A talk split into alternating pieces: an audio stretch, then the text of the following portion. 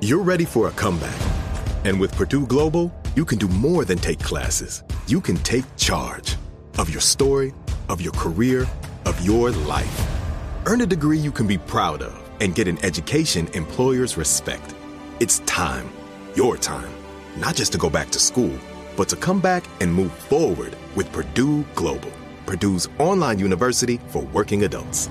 Start your comeback at purdueglobal.edu. Welcome back to Dealing Together. First caller? I bought three sweaters to get the fourth free. Oh, you got fleeced. Next caller? I traded my old Samsung at AT&T for a new Samsung Galaxy S24 Plus and chose my plan. That's not a bad deal. It is not. Our best smartphone deals. Your choice of plan. Learn how to get the new Samsung Galaxy S24 Plus with Galaxy AI on us with eligible trade-in. AT&T. Connecting changes everything. Offers vary by device. Subject to change. S24 plus 256 gigabyte offer available for a limited time. Terms and restrictions apply. See att.com slash Samsung for details.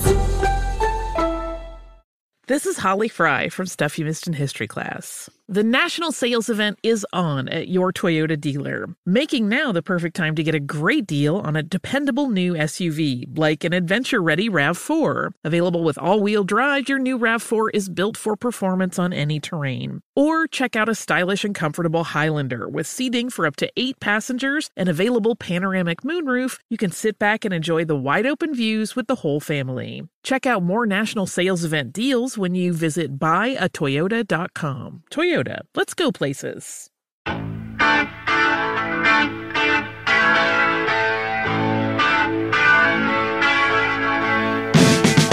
Welcome, welcome, welcome back to the Bob Lefsetz podcast. My guest today is the one and only Linda Ronstadt, who has a brand new book, Feels Like Home. Linda, good to have you on the podcast. Oh, thank you for including me. Okay, so what was the uh, inspiration for the book? Well, I I made a trip with Lawrence Downes, who writes for the New York Times, and um, he was doing a travel piece on me, someplace that I would like to explore.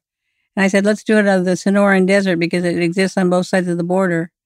And we can make a trip to Mexico and go visit the little town where my grandfather was born. And he wrote a travel piece about that. And then um, we decided, I when I was in Banámichi, that little town, the Mexican town where my grandfather was born, I was thinking about my gra- great grandmother. And I was sitting in the plaza, looking across the plaza to the church and realized that that's where she would have taken him to be baptized. And she started her married life in Banámichi. And then I thought I'd like to know more about my great grandmother and I'd like to write about her. So I um I asked Lawrence if he wanted to write about our trip to to Mexico. We made some return trips and explore Sonoran culture through the eyes of my great grandmother down through the generations to the fifth generation in Tucson. When you were growing up, did your family discuss this history or did you have to research it? No, they kept letters. So I had to find the letters. They were at the Arizona Historical Society. I was lucky that we found letters because there would be no other way to know my great grandmother. My my father talked about her a little bit and said she was nice. She was certainly pretty, but um, she died fairly young.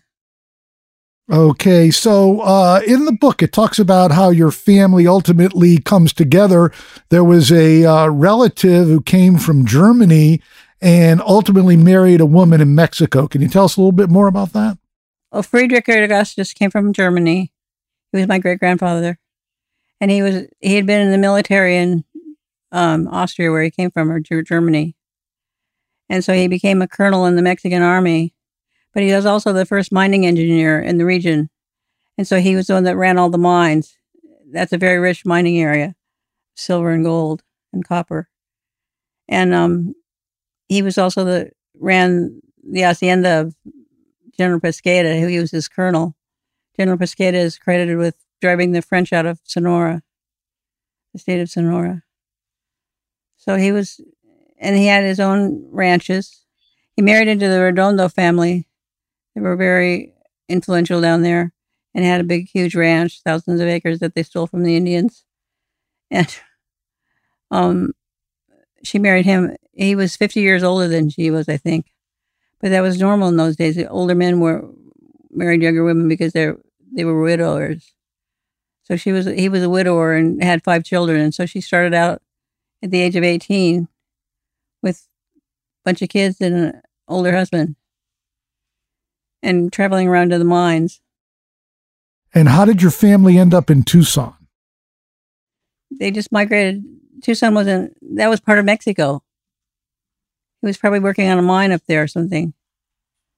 Oh, I know. My my grandfather was sent to apprentice with with a iron maker, which was a, a relative of his. Now, one thing in the book is you paint the picture of the Sonoran Desert. I don't think the average American really knows anything about the Sonoran Desert. Can you tell us about it? About what? I'm sorry, I missed the middle. About about the Sonoran Desert and how really the landscape is the same in Tucson as it is in Mas- Mexico across the border. Well, except that it doesn't have saguaros. Those are the cactuses with big arms, grow really high, cactus trees. And when you have that, you know that you're in the Sonoran Desert. You know that you're within a few hundred miles of Tucson. It's the only place on earth where they grow. And that's the only difference. When you go south, you have organ pipe cactus instead. But the, the region is basically the same. It's the same food, the same, same music, same intellectual culture going on. There's a lot of a lot of the Mexican Revolution was form, formed in Sonora. So your family ended up owning a uh, uh, a hardware store. Can you tell us about the evolution of that? Well, my grandfather was sent north to learn ironwork, and he started building wagons. He built the best wagons and carriages in the area, and um, uh, that went naturally into owning a hardware store. If you wanted a good tools or a windmill or a good tractor for your farm, you'd go to my grandfather. My father worked in that store too. Now, you say the store ultimately closed. Can you tell me about that and how sad that was? Well, the big box stores like Home Depot came in and they just outcompeted them with lower prices. They also had lower quality. I'd rather go in my father's hardware store. It took up a whole city block, but it wasn't, it didn't have the feeling like the big box stores. It wasn't full of plastic junk. So, we, so when you grew, were growing up, did you hang out at your father's store? Yeah, I used to hang out there a lot. I take the bus from school and go over there. It would all smell like diesel oil. It was really beautiful. Had great things in there: fishing equipment, hunting equipment, digging equipment. So, did you used to play around stuff? Did you break stuff, or were you a pretty good kid? Yeah, uh, I used to. I was good. You didn't break anything at my dad's store. It was all made of metal. But they had a toy department for a while, and that was really cool. They had a housewares department too. So, did you get a lot of toys since they were in the store more than your friends? No, I got an uh, Madame Alexander doll usually every Christmas. That was pretty cool. Okay, so you're growing up in Tucson in the 50s. You know, is there television? How many stations? Radio? Does Tucson feel part of the fabric or does it feel like its own world? Well, we didn't have a television. It felt like its own world when I got to school and found out that everybody else had green lawns and popsicle, popsicle um, trees, lollipop trees that were green. We had a different kind of vegetation. We had different kinds of animals. I thought everybody was like that until I went to school. But I always knew I was Mexican. Have you ever found people putting you down or treating you differently because you were part Mexican? No, they didn't because I had white skin and a German surname. But my best friend got, um, if she would speak Spanish on the playground, she'd be spanked, she'd be punished. And they experienced, she, her sister was darker skinned than she was. And they kicked her sister out of the community swimming pool because Mexicans weren't allowed to swim in it. She said, Well, I'm going with her. I'm her sister. So, when you were growing up, how good a student were you? And were you like uh, popular in school? Were you more of a loner? What were you like? No, I wasn't alone. I had good friends. The little girl that got kicked out of the pool was my friend. She still is. Mm-hmm. And were you good in school? No, I was horrible in school. I used to daydream. It was boring. I went to Catholic school, and they all they tell us stories of the saints and I didn't learn arithmetic. I was a good reader, and I've always been a reader, but I I couldn't do school very well. They were mean to us. What did your parents say about uh, you being bad in school? I wasn't bad in school. I just didn't. I just didn't like it. I mean, I could do the work. I'd I'd get the books in the beginning of the year and read them all, and they were boring. But I'd read them, and then I didn't have to pay attention. So, what was occupying your time growing up? Horses and my pony. So, when did you get your first horse? When I was five. When you were five, did you already know how to ride a horse? I already knew how to ride a big horse, but but I got a pony, and he lasted until I was seven. And then I got a big horse. Okay, so you had the pony. How would you go out alone? How far from home? Oh, way far, to the base of the mountains. Lived in the middle of the valley. We it was like having a car when you were five. I'm I'm serious. I mean, we just left. At, we'd leave in the morning. We'd come back around five o'clock. If we didn't come back at dinner time, someone would go and look for us. But they weren't. They were negligent parents. It just was a different world. We had great freedom. Did you ever have any trouble that far from home? I fell off the horse sometimes, but I'd have to ride, walk home. And did you get hurt? Broke my arm. You broke your arm. Tell me about that. Well, I fell off my sister's horse onto a hard, hard dirt road. I broke my arm. I was always bouncing off my horse. I just bounced right back on. And, you know, I've broken bones. Did you immediately know it was broken? Well, I knew it hurt. I showed it to my mother, and she knew it was broken. She took me right to the doctor. And did you get a cast and have all your friends sign their names? Yep, did that exactly. Uh huh. Now, one other element of the book is you include recipes. You know, one of the great things you put is you have a recipe for refried beans. And as long as I've been living in California, which is uh, basically half a century, I did not know that that didn't mean that they fried them twice. So tell us about refried beans. They don't fry them twice. That's a misnomer. Refried. They're boiled and fried once. Right. I didn't, I learned that in your book. So, growing up, did you eat Mexican style food in the house or was it more anglicized? Oh, we had fresh tortillas and um, tamarindo, which there's a recipe for in the book. It's made out of tamarind beans, boiled tamarind beans. It's more thirst quenching than iced tea. It's delicious. We always had that in the refrigerator. We always had a pot of beans on the stove. Who made the tortillas? Amalia, the woman that worked for us. And that's a big point in the book that uh, that Sonoran tortillas are thinner and larger than what many people are used to. You can see through them. There's they're paper thin and they're delicious. They make them with really good wheat, which they grow in Mexico, which they don't. They can't grow in huge amounts anymore because the Americans under, undercut the wheat prices and sold the genetically mo- modified wheat. So now they grow that for a cash crop. But if you know somebody, you can still get the good wheat. Okay, and so uh, as I say, there's a number of recipes in the book. If I took you out for your favorite meal, Sonoran style, what do you like most? Oh, tortillas and beans. So you're living in Tucson, and you make a big point that the whole family is singing together. And do you remember that from a young age? Well, we used to have parties and music would start around 10 o'clock and go until midnight usually. But everybody in my family can play or sing or do something, not, not professional level. My dad would grill some meat and my mother would make us big salad and there would be roasted chilies and roasted, uh, different roasted peppers and different vegetables that were growing around. A lot of cilantro and chopped onions. You can't learn how to cook from my book. It's just, it's not really a cookbook. It's just, um, I included the recipes because the food is part of the culture. It's part of the unusual things that you can get in, in Sonora that you can't get anyplace else. So, how has it changed since you lived there as a kid? Oh, the developers got hold of the government and let them do completely indiscriminate development.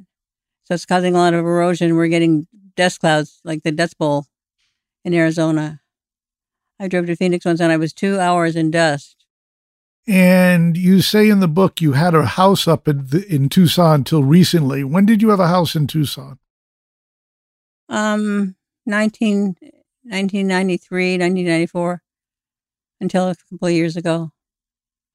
I lived there for about 15 years. And what made you decide to uh, have a house there? I wanted to go back home. and I did. I, I still had friends there and plenty of family. What was it like going back as an adult? I mean, I'm from the East Coast, I live on the West Coast, and I think about what I miss. But, you know, when you actually do it after living in the city in California, you know, is it cognitive dissonance or do you feel right at home? No, it was just being pissed off because the developers had ruined so much of the desert and they'd caused the air quality to, to, to be very bad because there's tiny, small particulate matters that floating around in the Tucson to have those sparkling clean skies. Last two times I went there, I was there for 10 days and I never, the dust haze never went away. It's serious when you interfere with the, with the nature's vision of the desert because there's plenty of life in the desert. As soon as you hit, take a bulldozer to it, you make it into a wasteland. And how did you decide to ultimately sell your house and move back to California? Well, I wanted to put my kids in in San Francisco schools. They were getting a lot of what church do you go to and oh that's so gay. They I was getting homophobic remarks and if you're not a Christian you're going to go to hell remarks. So I the school system is better here. The public schools are better. The private schools are better. So I brought them over here and put them in the most liberal school I could find. And why San Francisco? It has better air than Los Angeles. well, California is a big state. You know, you lived in LA for a long time. What's the difference between San Francisco and LA? I don't have to live in a car culture in San Francisco. The places you can walk to has more of a sense of community. And people are doing it in LA. They're moving out to um, Silver Lake and those areas east LA, which had were which were originally built around a a culture that valued pedestrians over cars. And did you have enough friends in San Francisco, or you made them when you once you got there? Oh, I had lots of friends in San Francisco. And at this stage in your life, are you very social? Or you're more of a loner homebody. I stay home with my family. I have, a, I have a daughter and a son. So, how did you decide to have kids? Oh, Uh, somebody came up for adoption. And so I thought I would do it. And then I got another one because I had done it already once before. Was it tough being a single mother? I had a lot of help. Okay. And what was the most rewarding part of having kids? Oh, I don't know. Maybe watching my daughter sing a really complicated musical Mexican song, sort of letter perfect. Showed I'd passed on something. So you're living in Tucson in the 60s. You're singing uh, Mexican songs. At what point do you start hearing the hit parade, whether it be folk songs or popular songs? I got that from the radio in Tucson. We had radio stations you could get anything. You could get XERF Del Rio, Texas. And the local stations played the top 40. So I heard all that stuff on the radio. And were you like addicted to the radio? Well, I played it all the time in the car. At home, I played records. But I was a folkie for the 60s. Right. Well, the folkie, there were, you know, we even had a folkie TV show, Hootenanny. But of the uh, of the acts back then, whether it be Dylan, the Kingston Trio, Pete Seeger, who were your favorites? Pete Seeger. Pete Seeger. So you're in Tucson. You leave at age 18. How do you decide to leave? Well, I heard one of, one of the guys in the Stone Poneys was a friend I was playing music with in Tucson, and he moved over to LA because there were more gigs. And he, he sent me a letter said, if you come over, you be my girl singer. We can form a band. I know a good guitar player. So I did. We formed the Stone Poneys. The first person I saw performing, the first people I saw performing when I went to LA were Ry Cooder and Taj Mahal. And I said, Oh, they got some really good musicians over here. I think I'll stay. And had you planned to be a professional singer prior to going to LA? Oh, from second grade. Oh, really? Because I couldn't do arithmetic. I said, it doesn't matter. I'm going to be a singer. I didn't think I didn't think I was going to be a star or anything like that. I didn't think in terms of being famous or being wildly successful. I just thought of wanted to sing. So you got to LA and what was it like? Was it culture shock after living in Tucson? No, I, I it was a musical culture I already knew. We had a small musical world in Tucson, but it was an extension of the same thing with better players. And you said you saw Ry Cooder and Taj Mahal right away. Where did you see them? Uh, at the Ash Grove. And then we went to the trip and, and heard the Byrds. How about the other acts that uh, were burgeoning, like the Byrds? Were you following all those acts too? So I was a huge fan of the Byrds. I knew Chris Hillman from bluegrass. I knew him as a bluegrass uh, mandolin player. I thought, well, Chris Chris Hillman's playing folk rock. I guess we can too.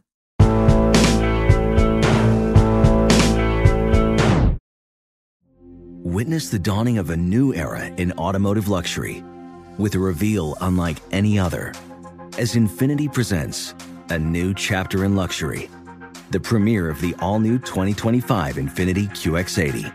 Join us March 20th live from the edge at Hudson Yards in New York City, featuring an unforgettable performance by Grammy and Academy Award winning singer, songwriter, and composer, Jon Batiste. The all new Infiniti QX80 is unlike any luxury SUV you've ever seen. Smart enough to anticipate your needs even before you do. Every line, curve, and detail was thoughtfully crafted so everything for every passenger feels just right. Don't miss it. Mark your calendars and be the first to see it March 20th at 7 p.m. Eastern, only on iHeartRadio's YouTube channel. Save the date at new-QX80.com. 2025 QX80 coming this summer. At UC San Diego, we understand that in order to turn the vast unknown into new cures or human connections or expansive culture, you have to be willing to venture further out. That's why we'll go as far as the International Space Station. With cancer cells in hand and novel medicines in mind. That's why we map the seemingly randomness of forest fires and connect them with revolutionary AI to see where they'll appear next. And it's why we arrive on the San Diego shore from all over the world to bring different perspectives to our world's biggest challenges. When you push the boundaries of science, art, and culture, whole worlds open up. And at UC San Diego, that's where the real adventure starts. Learn more at ucsd.edu. Okay, quick math. The less your business spends on operations, on multiple systems, on delivering your product or service, the more margin you have and the more money you keep. Obvious. But with higher expenses on materials, employees, distribution, and borrowing, everything costs more. So to reduce costs and headaches, smart businesses are graduating to NetSuite by Oracle. NetSuite is the number one cloud financial system, bringing accounting, financial management, inventory, HR into one platform with one source of truth. With NetSuite, you reduce IT costs because NetSuite lives in the cloud with no hardware required, accessed from anywhere. You cut the cost of maintaining multiple systems because you've got one unified business management suite. And you're improving efficiency by bringing all your major business processes into one platform, slashing manual tasks and errors. Over 37,000 companies have already made the move. So do the math. See how you'll profit with NetSuite. Now through April 15th, NetSuite is offering a one-of-a-kind flexible financing program. Head to netsuite.com slash stereo right now. netsuite.com slash stereo. netsuite.com slash stereo. Let's just go back a chapter. You're into folk songs. The Beatles come on the radio. Was that transformational for you? No. I didn't pay attention. I was too much into folk music than to pay attention to the Beatles. I got more into the Beatles when I moved to Los Angeles. Eh, but you ultimately are a big Beatles fan, or that was just part of the fabric? Well, I'm a fan of good songwriting and good craft, and they have plenty of that. And how about the Rolling Stones? I like them. And the rest of the British invasion, everybody from Freddie and the Dreamers to Gerry and the Pacemakers to Herman's Hermits. Like the zombies. like the zombies, certainly good. Um, so you moved to LA, and at what point do you ultimately decide and work and get a record deal? Well, we played a little clubs, little folk clubs. There were a lot of them then in those days. You could earn while you learn. And then we played an audition at the Troubadour and we got the gig. And I thought if I ever got to headline at the Troubadour, that would be the pinnacle of success. So I um I got to play I got to headline at the Troubadour and found out it wasn't the pinnacle of success, but I didn't care. And did you have a straight gig? How were you keeping yourself alive at this point? Just by singing. Just by singing. So you never really had to, you know, be a waitress or anything like that. No, I never had any other job but singing. Wow. And so other than singing with the Stone Poneys, would you uh sing with other groups or do studio sessions or anything like that? No, I didn't do that. I, I hung out with friends and played music. At the Troubadour, I met John David Souther and Glenn Frey and Don Henley and all these people. How did you meet those guys? He walked up to me and said he wanted to date. Wow. So, how did you get the first record deal? We played the Hoot at the Troubadour to audition. And on the way out, Herbie Cohen, who was a manager in the business, took me by the arm and took me over to Dan Tana's, the restaurant next door, and said, "I can get your girl singer record record contract. I don't know about the band." So that was me with no no no material of my own. I just sang what I learned from Bobby Kimmel, who was the writer in our band, sang his songs. So I said, no, we had to use the band. And then the second album, we had a big hit, but the Stone Poneys didn't play on it. And uh, Kenny was got discouraged with the music and went off to India to study something. He came back much improved. By the time he came back, I was I was established as a solo artist, and I hired him to be in the band. He was a good friend. So, uh, you have this huge success with different drum.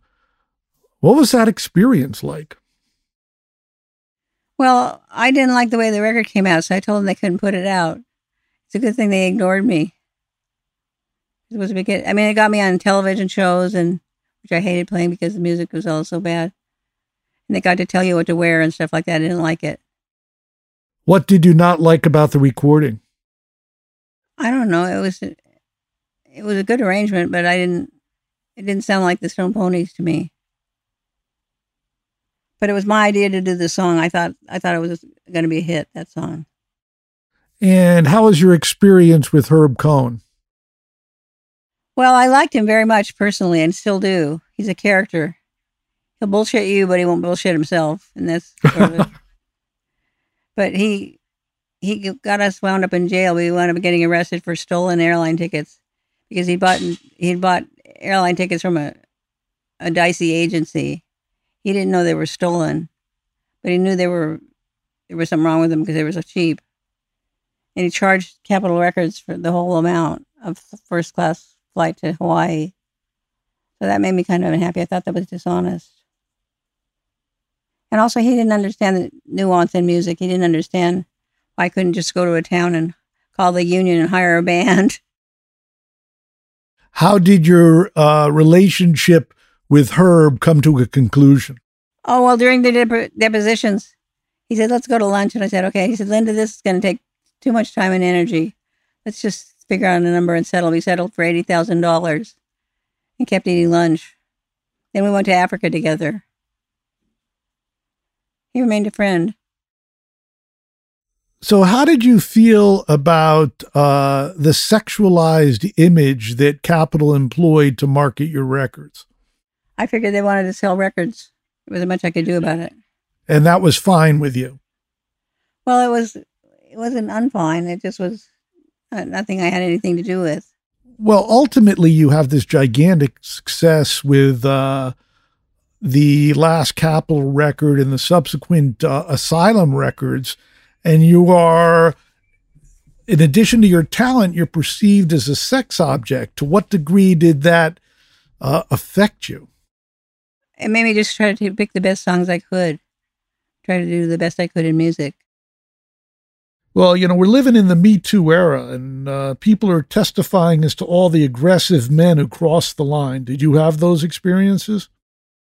Well, I had plenty of those experiences, but I was always protected. You know, I had Peter Asher for my manager, I had John Boylan for a while, and I was protected from stuff like that. I didn't have to deal with the record company. Okay. The book, the new book, Feels Like Home, has a lot of recipes, goes into food. Yet there's a, a lot of stars talk about how they're pressured to be skinny. So, what was that like when you were a star? I don't know. I weigh 10 pounds less than I did in high school. I was thin for a long time, just naturally. And then just naturally I gained weight and then just naturally I lost it again. Women's bodies are made to expand and contract. Mine is very contracted. How did you meet David Geffen? I'm in the Troubadour. And did he approach you? Well, we had a, a friend in common. He he did approach me. We had a friend in common that worked with him. Um, it was his room. It was his college roommate in school. He said, "You got to meet my friend David Geffen. He's moving out to Los Angeles, and he'll love you." I said, "Okay, I'll look for him at the Troubadour." And he came up and introduced him as the friend of this friend of mine, his old college roommate, and he was very charming. We got along fine. And how did you end up being signed to uh, Asylum Records? Well, I had offers from Columbia and Warner Brothers, and what was Albert Grossman. Albert Grossman's label, and from David. And John Boylan was advising me then, and he advised me to go with David because the Eagles were already over there, and Joni Mitchell and James, um, James James Taylor wasn't with him; he was with Peter Asher. But at any rate, it just seemed like a more natural context for me. And how did JD end up producing the first record? Um, I can't remember to tell the truth. The record wasn't coming out, and I enlisted him to help, and that record was a mess. Well, the record came out and was not financially successful uh, commercially successful. Was that disheartening? I didn't pay attention to things like that. So ultimately, how do you meet Andrew Gold and what influence did he have on your music? I met Andrew Gold when I was in the Stone Poneys, and we had a friend that was a teacher at a sort of a Tony private school in the Valley. Can't remember the name of it. And we went there to to visit my friend, the teacher's class, Andrew Gold and Wendy Wendy Steiner. Uh, she's now called Wendy Waldman.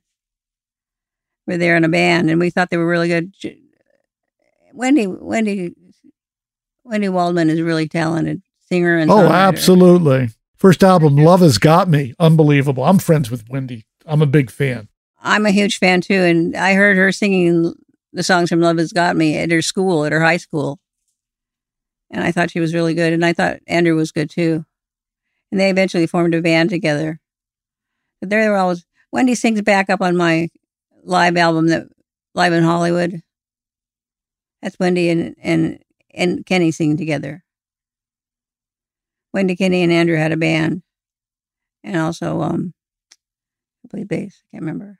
So how do you end up working with Andrew? I just hired him to go on the road. I hired him to be my guitar player. Peter Asher was impressed with him too. And whose idea was it to do You're No Good and how did that come it was together? Mine. It was a song we added as an afterthought to the show because I sang ballads all the time and it got boring. So I had to learn a up tempo song. So I played that for Peter and he liked it. And Peter did very good work on that production. He and Andrew did it together, but it was Peter keeping everything straight. He he did great arrangement ideas, and it was, a, it was a good sounding record. I thought. Well, it certainly was. So when the record was done, did you know it was a hit? I thought it was strong. And how did you find the McGarrigles' Heart Like a Wheel? I was sitting in a taxi cab with Jerry Jeff Walker about five in the morning. sun was just rising, and I said, I'm looking for songs. I'd come to New York looking for songs. And we spent the night at, we spent the evening at Gary, Gary White's house, the guy that wrote Long, Long Time. And um, he said, I know a song you could do. He said, this, these two girls, these two sisters, I'll see them at the Philadelphia Folk Festival, which was in a couple weeks. And she said, they wrote this song called "Heart Like a Wheel. And he sang me the first two lines, three lines of "Heart Like a Wheel. And I just flipped out. I said, you go, please tell them they have to send it. And I went home, and about two weeks later, came this reel to reel tape in the mail. It was McGarrigle sisters. They recorded it with a piano and a cello. This what gave me the idea to have a string trio on it. So, and how about uh, When Will I Be Loved? How did you decide to do that? Oh, I heard that from the Everly Brothers. And It Doesn't Matter Anymore? I heard that from Buddy Holly when I was a kid. Well, when you would go to make these albums, what was the procedure in finding songs and ultimately deciding the 10 or 12 that would be on the record? Well, it was always hard to find material because I hadn't found my voice yet. And I didn't really find my voice until 1980. But I was still learning and I was doing the best I could. And I chose songs that were inappropriate for me often because I there was a lot of singer songwriters and they'd write like Randy Newman writes for his own voice. It's hard to do his songs until you get really good at it. So the songs that I loved and wanted to sing, I, I wouldn't, couldn't sing very well. So tell me about finding your voice. Well, I started singing better time in my phrasing instead of rushing the time when I got with musicians that were demanding it. Body Walk Tail mainly and I improved my singing.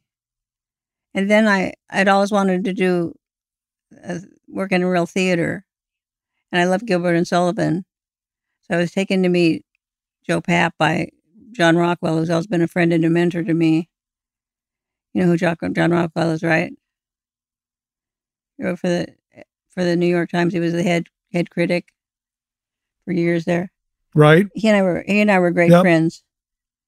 So he took me to meet Joe Papp, and I said, I want to sing in a theater with a curtain because I was tired of singing in arenas. And he, he said, he probably thought I was an idiot. And a month later or so, one of his directors came in and wanted to do Gilbert and Sullivan. And he said, but I want to use a pop singer, not a classical singer. So he said, oh, I know no one. Linda Ronstadt, she came in. She wants to work here. So they called me up and asked me if I wanted the job. But Jerry Brown answered the phone and he remembered he remembered HMS Pinafore because that's the Gilbert and Sullivan show he had seen. And I knew the, the whole show of HMS Pinafore because my sister had sung it in junior high school and I'd memorized the whole thing. So I said, I, I'd love to do Pinafore. And they said, no, it's Pirates of Penzance. Well, I didn't know that one. So I had to learn it. And ultimately, they let me put a song from, from Pinafore in there anyway. I'm sorry, my voice is going out. Well, ultimately, you got great reviews, but how anxious were you about opening in that show? I was wildly keen to do it. It had a great cast. It was a real ensemble production. And and the music is great. And I got to use my high voice.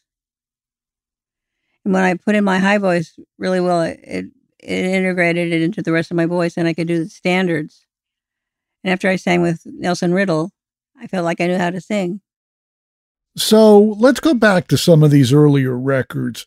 You do Love is a Rose by Neil Young before he records it. So how does that? Well, he gave it to me. He gave it to you saying what? On a demo. He said, This is perfect for you. No, he said, Here's my new demo. He was on his way. He had a place in Zuma Beach, which was a little bit farther north than my place in Malibu. He used to drop by on his way up there. And one day he had a bunch of new demos. I said, listen to them. And Nicolette Larson was living with me then. And I said, this will be so perfect for you, Nikki. And it was a hit for her. So we both recorded Neil Young songs. Now, also, you did Roll 'em Easy by Lowell George. How did you meet Lowell George? I met him in Atlanta. He was playing with the with Little Feat, and I flipped over him. I thought he was one of the best singers I'd ever heard, and he's a great guitar player. So he was playing that song, and I said I wanted to learn it. So he came over and taught it to me, but he did it in E tuning, I think, or I did it in E tuning. I had to change the tuning for my key. And I learned it on the guitar in my living room. Okay, and then uh, you end up doing the Tattler, which is originally on uh, Paradise and Lunch, the Ry Cooder album. How did you end up uh, doing the Tattler? I can't remember. We needed an extra song. It's hard to find 12 songs a year. It's hard to find 12 songs in 10 years. And at this point in time, with this level of success, were people constantly pitching you songs? Um, not really. I mean, people. J.D. Souther suggested I record Blue Bayou. That turned out to be fortunate. And we were just hanging out at my house one night, and we were playing songs. And Jackson played um, "Poor Pitiful Me." That he was he was in the studio working with whoever wrote "Poor Pitiful Me," Warren Zevon. And it would be like Jackson to pitch his pitch, pitch his friend's song over his own. He's real generous that way. He was a great admirer of Warren. I'd moved into Warren's apartment when I was living in Hollywood after he lived in it. And I knew him slightly, but I loved his songs. Well, as good as his version of Poor, Poor, Pitiful Me is on his first uh, album, First Asylum album, your version is the definitive version. How did you end up coming recording Poor, Poor, Pitiful Me? Jackson Browne suggested it to me at that place Malibu where I used to live. We were up late playing songs, and J.D. Souther was there and suggested Blue Bayou. And Jackson was there, and he said, "You could, you could sing "More Pitiful Me." So I learned it. I taped it with him singing it. Learned it. I still have the tape. And uh, how did you? Because you know, on "Hasten Down the Wind," you do multiple Carla Bonoff records, uh, songs. How did you meet and find those songs from Carla Bonoff? Well, Carla was Kenny Edwards' girlfriend. We lived together, and Kenny was in my band, so I met Carla. And you mentioned Jerry Brown earlier. How did you end up meeting and getting involved with Jerry Brown? I met him at Lucy's El Adobe Cafe, where everybody went to eat Mexican food. And ultimately, they had his picture in the front window. What was appealing about Jerry? I'm not sure. he's he's honest. He's a real. He's honest with himself. He has an amazing sense of humor that nobody knows about.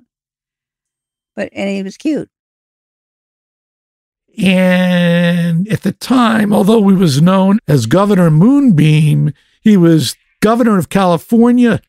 He ended up running for president. Uh, the Eagles and other acts did fundraisers. You had a front row seat for that. What was that like?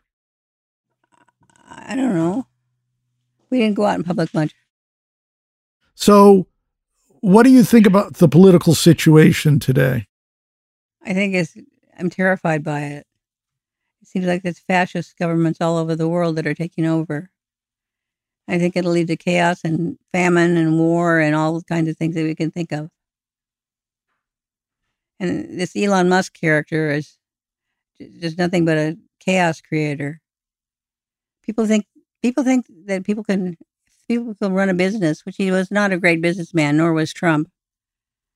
But they get rich and they think they know how to run the country, and they don't. And they have government-sized budgets to accomplish what evil they want to accomplish. Like like Mao Zedong decided that a huge part of China should be planted to wheat, and it was areas that wheat didn't grow very well in, and it caused a famine that starved millions of people. That's what happens if you get to just be a dictator and say what, what's going on. That's what Elon Musk wants.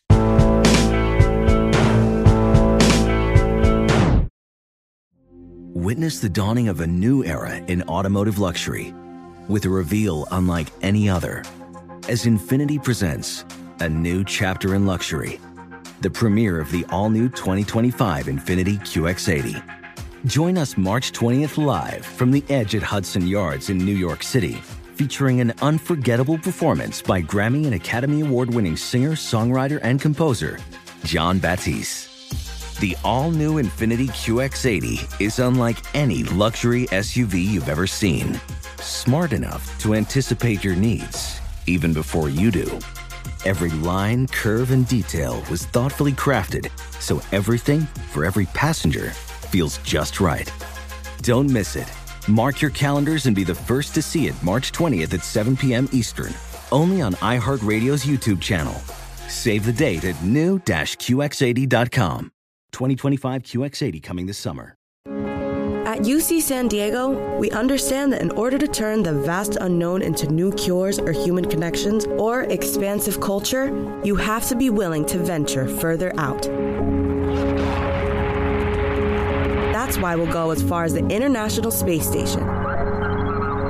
With cancer cells in hand and novel medicines in mind. That's why we map the seemingly randomness of forest fires and connect them with revolutionary AI to see where they'll appear next.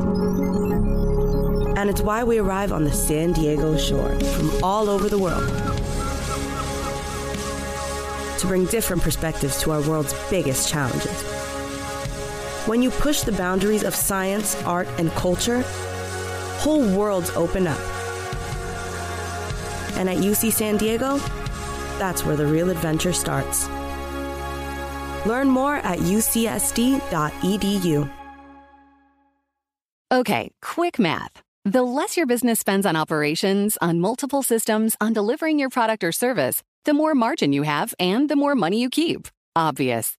But with higher expenses on materials, employees, distribution, and borrowing, everything costs more. So to reduce costs and headaches, smart businesses are graduating to NetSuite by Oracle. NetSuite is the number one cloud financial system, bringing accounting, financial management, inventory, HR into one platform with one source of truth. With NetSuite, you reduce IT costs because NetSuite lives in the cloud with no hardware required, accessed from anywhere. You cut the cost of maintaining multiple systems because you've got one unified business management suite. And you're improving efficiency by bringing all your major business processes into one platform, slashing manual tasks and errors. Over 37,000 companies have already made the move. So do the math. See how you'll profit with NetSuite. Now through April 15th, NetSuite is offering a one-of-a-kind flexible financing program. Head to netsuite.com slash stereo right now. netsuite.com slash stereo. netsuite.com slash stereo.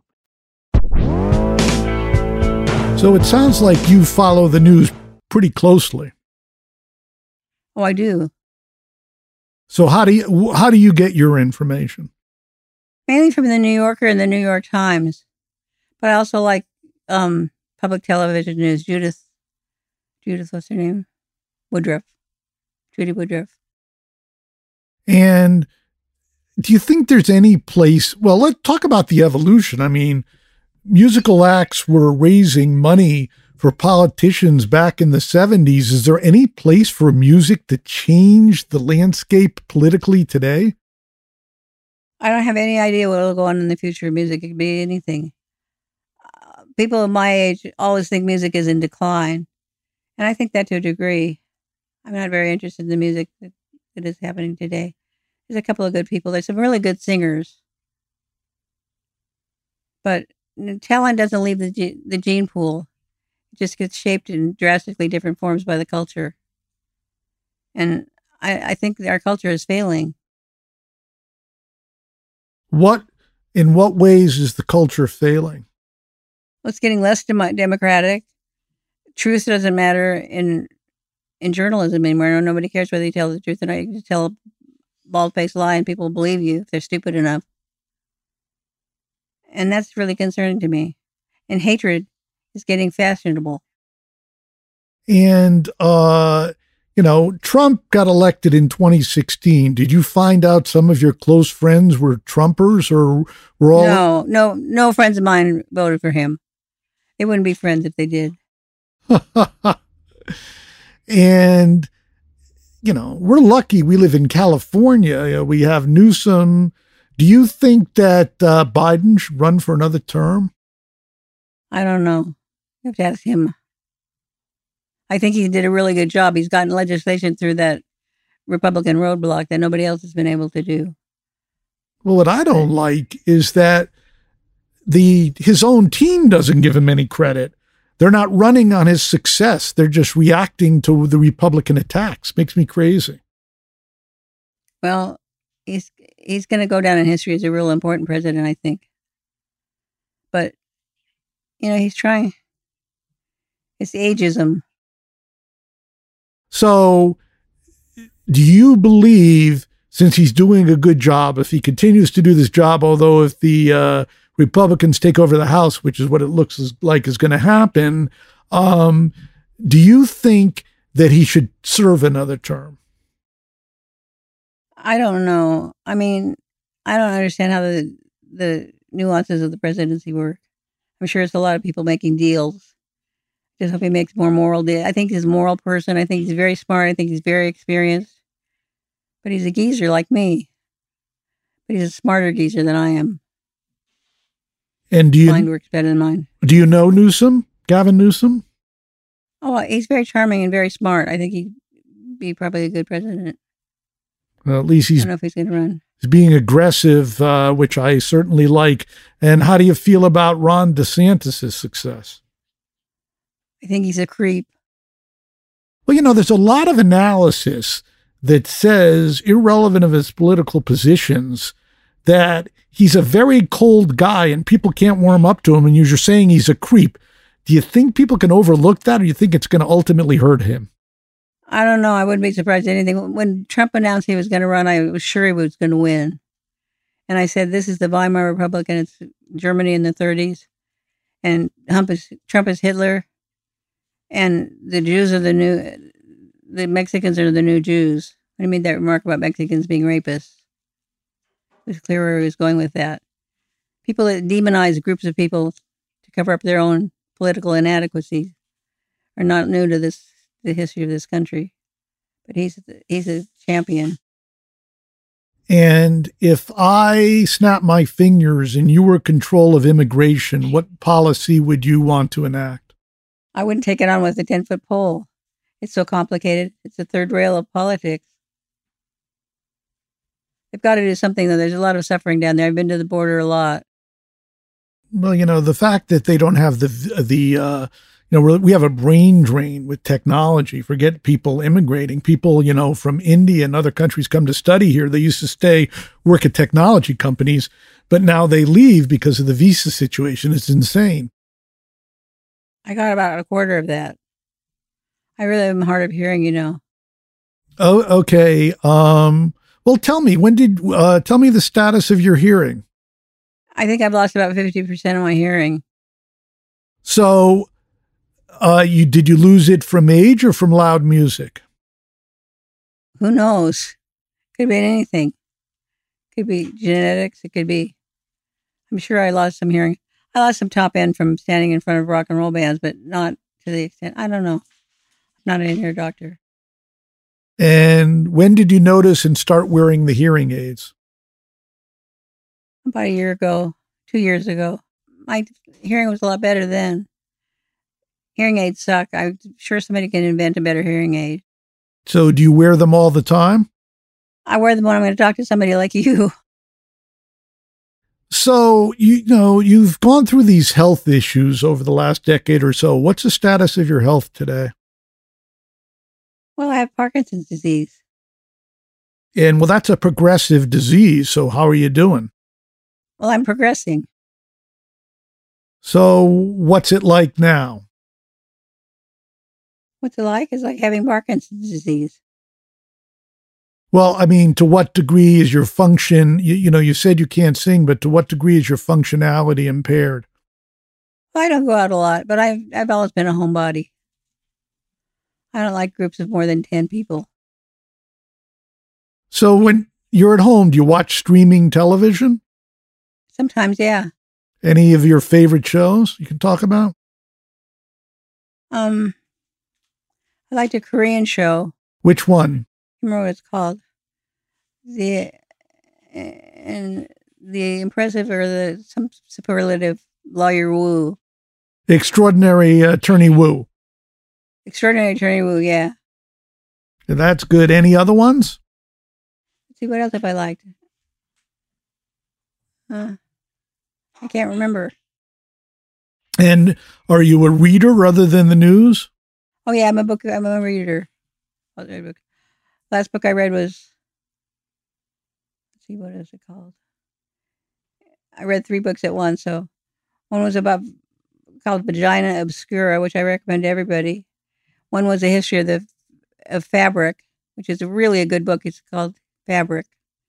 The woman is a very good writer. She's also written a book about jewels and another book about color, the history of color. Fascinating. It's a great way to learn history. And then I read I read a book that I think everybody should read. It's called Solito. And it's about a kid that immigrated from El Salvador to Los Angeles as a nine year old all by himself to find his parents. And it's written from the point of view of a of a nine year old child, completely all the way through the book. It's completely fascinating. The guy's a brilliant writer. And how did you find these books? Oh, and reviews. John Rockwell, I read a review of it in the New York Times, and then John Rockwell sent me an email saying I had to read it. I went and bought it, and I read the whole thing through at a sitting. It was really good. I recommend that to everybody. The vagina book I recommend to everybody too, men and women. It's really well written, and there's there's so, so many obscure details that you never knew. Like there have been all these studies on penises, but not on vaginas. wow. What do you think about uh, the state of sexuality in America today? Well, it's everything goes. I think, anything goes. I think that's probably natural. Well, you know, we live in a relatively puritanical society compared to Europe sexually. Oh yeah, it's ridiculous. And grow what was it like growing up for you as a Catholic girl? Well, it's about normal. I mean, did you were you reluctant to have intercourse? Did you think, you know, uh, you were going to go to hell? That's not a question I'm going to talk about on the radio. I didn't think I was going to go to hell. I was an atheist from third grade. And uh, what about birth control and abortion? I had them both. How many abortions have you had? It's none of your fucking business. uh, you know, um, people say it's very difficult to uh, have an abortion emotionally after the fact. Was that your experience? Not true. Feeling of relief, great relief. And do you ever, did you ever, subsequent to the abortion, think, well, I might have made a mistake. I should have the kid, or never? Never. It was the right thing to do. And so you came of age. Was the pill around at that point? Yes, it was. Okay. Thank God. so, what do you think about, uh, you know, there's a fight over uh, trans and other identities? Are you fall down on uh, the side, whatever you want to do? Or what do you think about uh, the other side's opinion?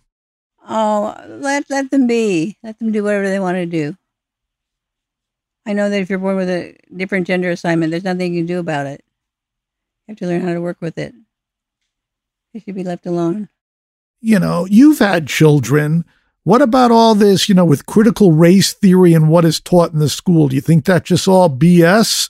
Or do you think uh, we have to protect children to some degree?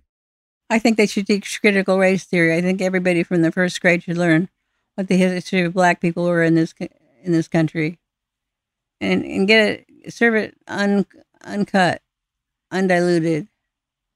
Howard Zinn has a really good history for for children that um tells the truth, but makes it doesn't sugarcoat it, but puts it in a rational context that is not damaging, but it is enlightening. I'm a great fan of Howard Zinn going back to LA, sounds like you knew everybody from Jackson Browne to Lowell George. Uh, is that true, or though you just hung with the people you hung with?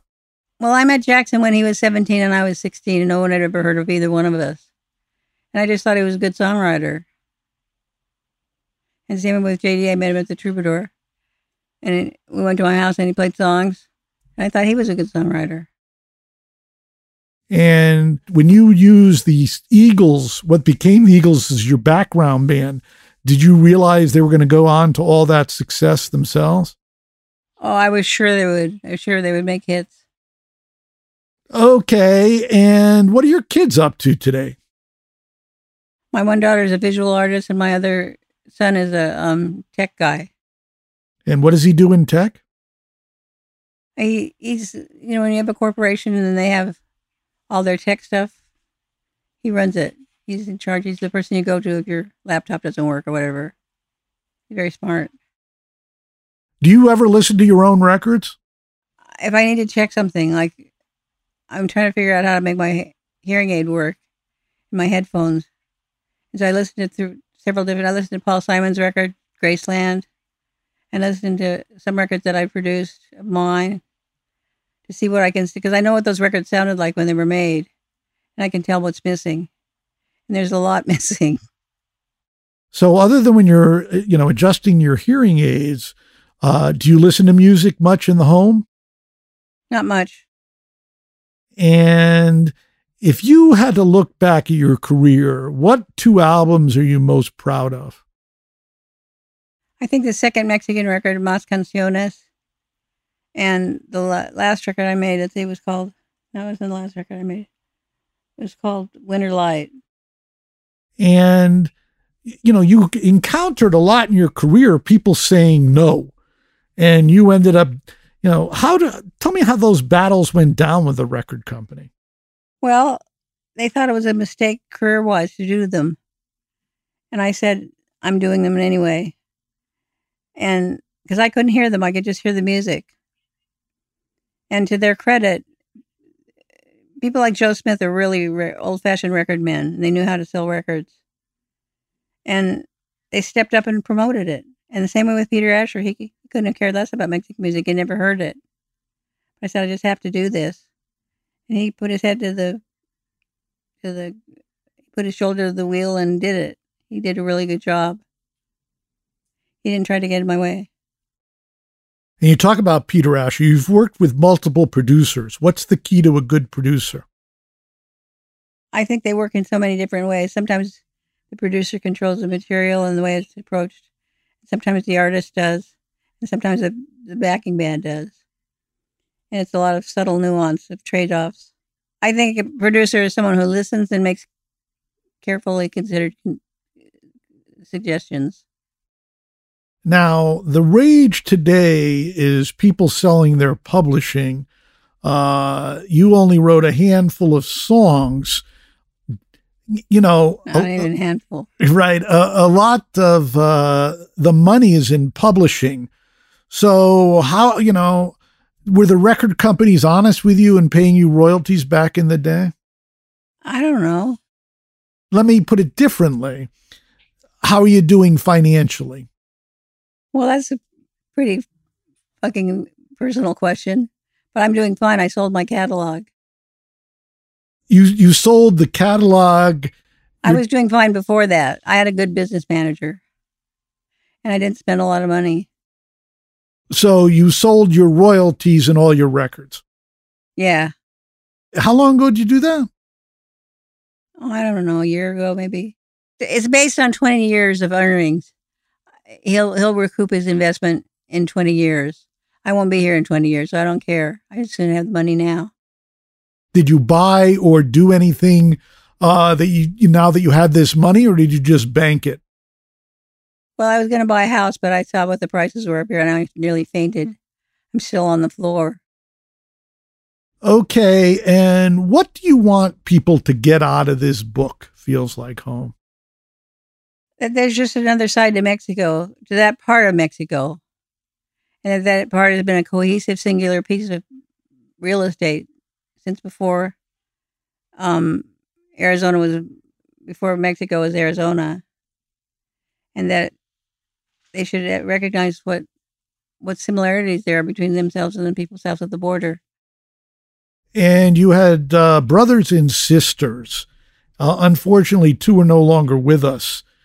Was there pressure when you had this huge success to take care of the rest of your family financially?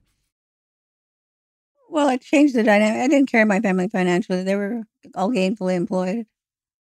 Well, I mean, it's tough that you were so successful, did your siblings revel in your success or were they jealous? Well, they didn't want to be professional singers that went on the road. My brother was the chief of police of Tucson. He liked his job just fine. My sister had five kids. She wanted to be a housewife. And did you help support them? Not really. Okay, because a lot of people become successful and their family starts asking them for money. That wasn't your experience. Well, not particularly. If I want to go for good Mexican food in LA, where should I go? I don't know. I haven't lived in LA for 20 years. Well, you know, can you mention any Mexican restaurants or do we really have to go to Tucson to get the kind of food that you like?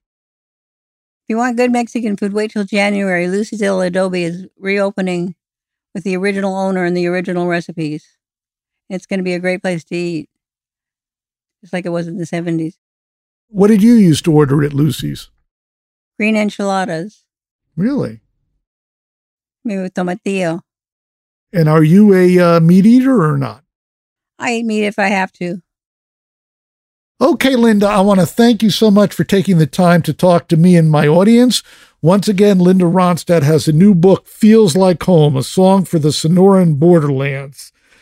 And so thanks again, Linda. Thank you so much. Bye. Till next time, this is Bob Lefsetz.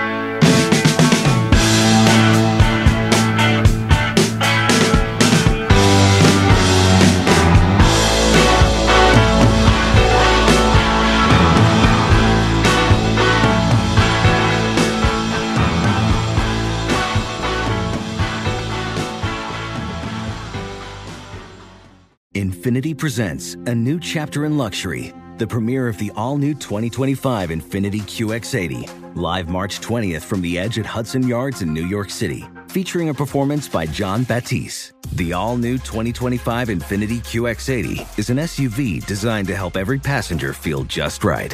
Be the first to see it March 20th at 7 p.m. Eastern, only on iHeartRadio's YouTube channel. Save the date at new-QX80.com. Don't miss it.